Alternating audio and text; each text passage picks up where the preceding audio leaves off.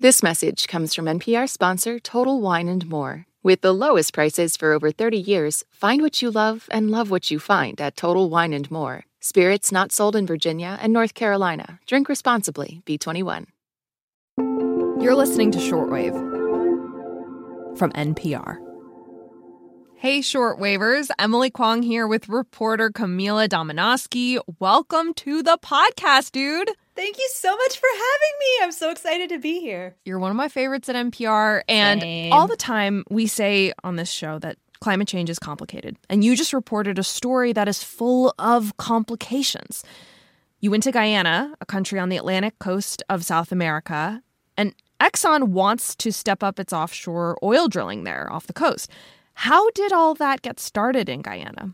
Right. Well, there was basically no oil industry in Guyana at all mm-hmm. until Exxon discovered oil off the coast a few years ago, and they discovered a lot of oil.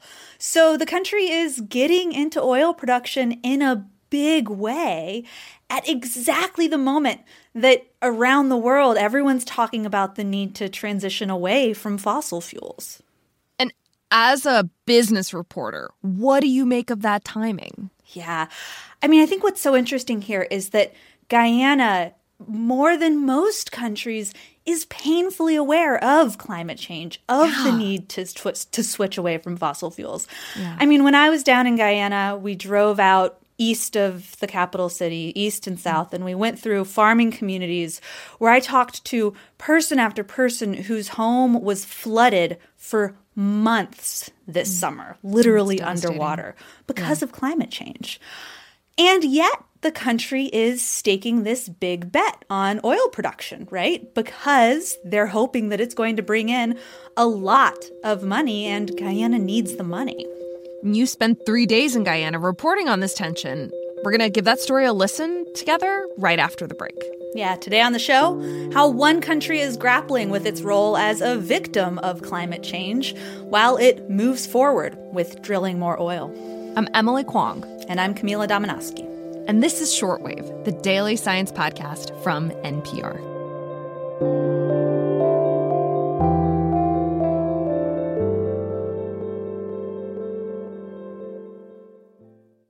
This message comes from NPR sponsor Dana Farber Cancer Institute. It's called protein degradation. And if you're a bad protein in a cancer cell, you'd better get your affairs in order. Because now, thanks to Dana Farber's foundational work, protein degradation can target cancer causing proteins and destroy them right inside the cell. This approach is making a difference in multiple myeloma and other blood cancers, and is how Dana Farber is working to treat previously untreatable cancers. More at danafarber.org slash everywhere.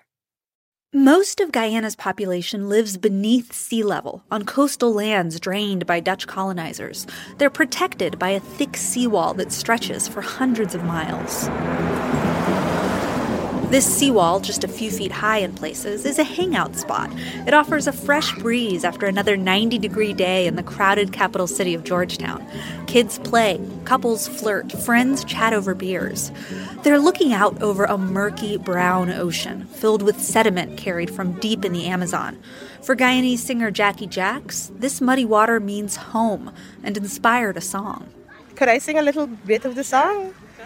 Brown boy, I want to hold you closer. But for climate expert Sion Hamer, this view inspires bleaker thoughts. Some people would consider it scary. Sea levels are rising even faster in Guyana than the global average. Already, some high tides spill over this old seawall, and Hamer has seen the worst case climate models. I do stand up and imagine that by the year 2100, all of this would possibly be gone. From the seawall, it's easy to see how climate change is affecting Guyana, but you have to look past the horizon to understand how Guyana is affecting climate change.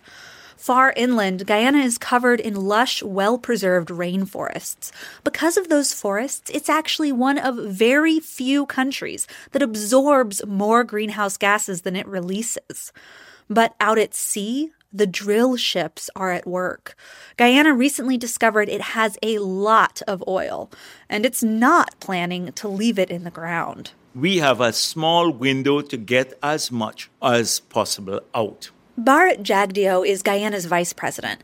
Jagdeo is the opposite of a climate denier. He's won awards for his climate advocacy. But after years of asking the world to cut emissions rapidly, he's not optimistic. It's not happening, and we don't see that happening anytime soon. By now, everyone acknowledges that the whole world's reliance on oil is driving devastating climate change, but oil demand keeps going up. So if the world isn't giving up oil, Jagdeo asks why should Guyana give up its payday? He points out that other richer countries will keep drilling. But those same countries will never give us a cent. In the 2015 Paris Agreement, rich countries promised $100 billion a year to help developing countries fight climate change. That promise has not been kept. Guyana would have developed this oil either way, but given that broken promise, Jagdeo is frustrated that existing producers keep pumping, while groups like the International Energy Agency call for no new oil development.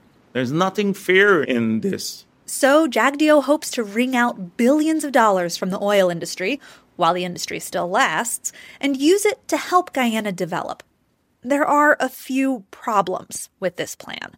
For developing countries, oil cash typically makes an economy worse. It's called the resource curse. It can drive corruption and lead to damaging boom and bust cycles. On the other hand, Guyana might not make big money at all. The country's deal with Exxon is unusually favorable for Exxon. Vincent Adams, the former head of Guyana's EPA, criticizes the contract terms. He says his country just doesn't have the expertise to make sure it gets its fair share. All kinds of games and shenanigans could be played, and we have no way of monitoring and verifying. Adams isn't the only one frustrated. Many ordinary Guyanese question if they'll ever benefit from the money. Others want the drilling to stop in the name of climate change.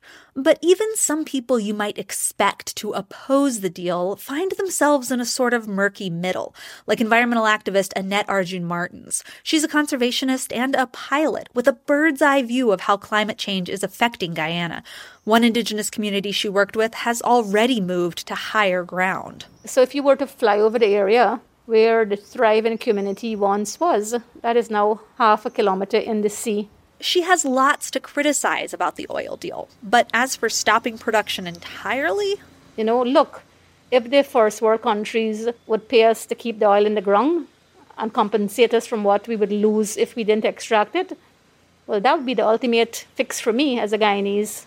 But as long as that's not an option, she says, Guyana needs the money. This ambivalence about oil production is widespread in Guyana. It's a mix of need, hope, and skepticism. But one thing is clear climate change is already hitting Guyana. And it's not just the ocean rising. Weather patterns are shifting too. On his small household farm just east of Georgetown, Lekaram Raghunath points to where a papaya tree used to be. Then we arrive at a shriveled brown sapling. These flood drowned trees will take years to regrow. What was that? A pear. And it's just totally dead? Yeah, that cannot come back. This spring, relentless rains caused the creeks to rise. Many houses and farms were already raised to cope with floods, but it wasn't enough. Under feet of water, this area looked like a lake, one filled with rotting livestock and flooded homes. And the waters stayed for three months. No one had ever seen anything like it. I don't really know about climate change here, but you can, you know, just see what is going on. Raghunath looks down at the deeply cracked soil beneath his feet. Like many farmers here, he worries about the floods coming back. He plans to hire an excavator to raise his fields higher again raised fields, taller dams, higher seawalls. Guyana faces steep costs. Because of climate change, it did nothing to help cause. And now it's joining the world's oil producers to see if adding to climate change pays off. Wow. Camila, I have so many questions. Hit me. What was Guyana's reputation before Exxon discovered oil? Like when it came to greening their economy, how are they seen by the rest of the world? They were literally a role model. I oh, mean, wow. I mentioned that Guyana Yeah. captured more carbon than they released. It's called being a carbon sink, and that's super Yeah. rare. But also, Bharat Jagdeo, who you heard in that piece, he actually negotiated this big groundbreaking agreement where Norway, which is very rich off of oil, uh, actually paid Guyana for the carbon that was being captured in these preserved rainforests. The idea was that rich countries who had been emitting a lot of carbon sort of owed money for this, right? They could pay it to developing countries that were capturing carbon. Mm-hmm. And he won a big UN award for it. That deal was seen as a path that other developing countries could follow to develop, but in a green, sustainable way. Got it, got it. But you know, Jagdeo today looks back on this deal with both pride and bitterness. Like he's very proud that Guyana actually did manage to get paid for the carbon it captures, which was very unusual. Mm-hmm. But he's really furious that it was so hard to get what was ultimately not very much money. And I mean, for comparison, they were fighting to get $5 a ton for all the carbon that was being captured by trees growing in mm-hmm. Guyana, right? Mm-hmm. Meanwhile, rich countries are throwing money at research to high tech direct air capture technologies that do the same thing, but they're willing to pay, you know, hundreds of dollars a ton for these experimental tech. Yeah, I can see how that legitimate unfairness creates a deep sense of bitterness because it's like, well, we're trying to abide by this global sensibility, but it's actually hurting us in the end. Yeah, and today the oil deal has mm-hmm. already brought in more money than this big decade long deal with Norway ever did. Oh, wow. And oil production has barely started, and Guyana has gotten a tiny sliver of the profits so far, which just goes to show how phenomenally profitable oil and gas is right now. In the long term, it's not guaranteed how much money Guyana is actually going to make off this deal, but certainly in the short term, um, they've they've already made more money than they managed to secure through the Yeah. forests. In dollars and cents, the economics are pretty clear. Uh, which is more profitable for Guyana? Are we seeing this pattern in other developing countries? Yeah, so it's Guyana is unusual in that it has at exactly this moment discovered so much of this fossil fuel resource. We have seen some other examples. Suriname, right next door, is in a similar boat. Uh, Mozambique in Africa discovered natural gas.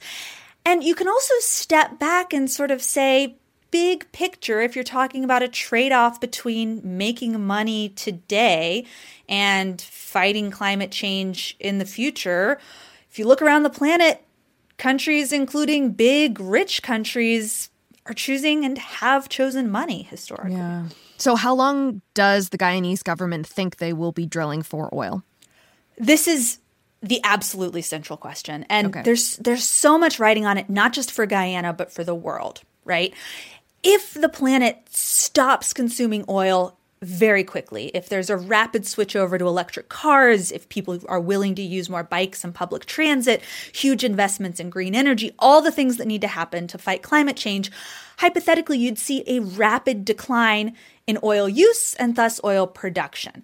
Mm-hmm. And Vice mm-hmm. President Jagdeo says, look, if Guyana only drills for 10 years, that would be great news. Even though it's less money for Guyana, that would be great because it would mean the world has actually managed to stop climate change. But does the vice president of Guyana think that's going to happen? That they'll only drill for 10 years? Yeah, he absolutely expects that Guyana is going to be drilling oil for a long time because mm-hmm. he thinks that the world is going to continue to use oil for decades. Mm-hmm. And in Guyana, it's also very cheap to make oil. And so Jagdeo argues that once oil production does eventually peak and start to go down, your more expensive producers are going to get shut down first. And Guyana might be the last one standing and will continue to pump oil even if demand is a lot smaller. So they can make some money as the global, they can make a lot of money actually as the world transitions away, which will take time.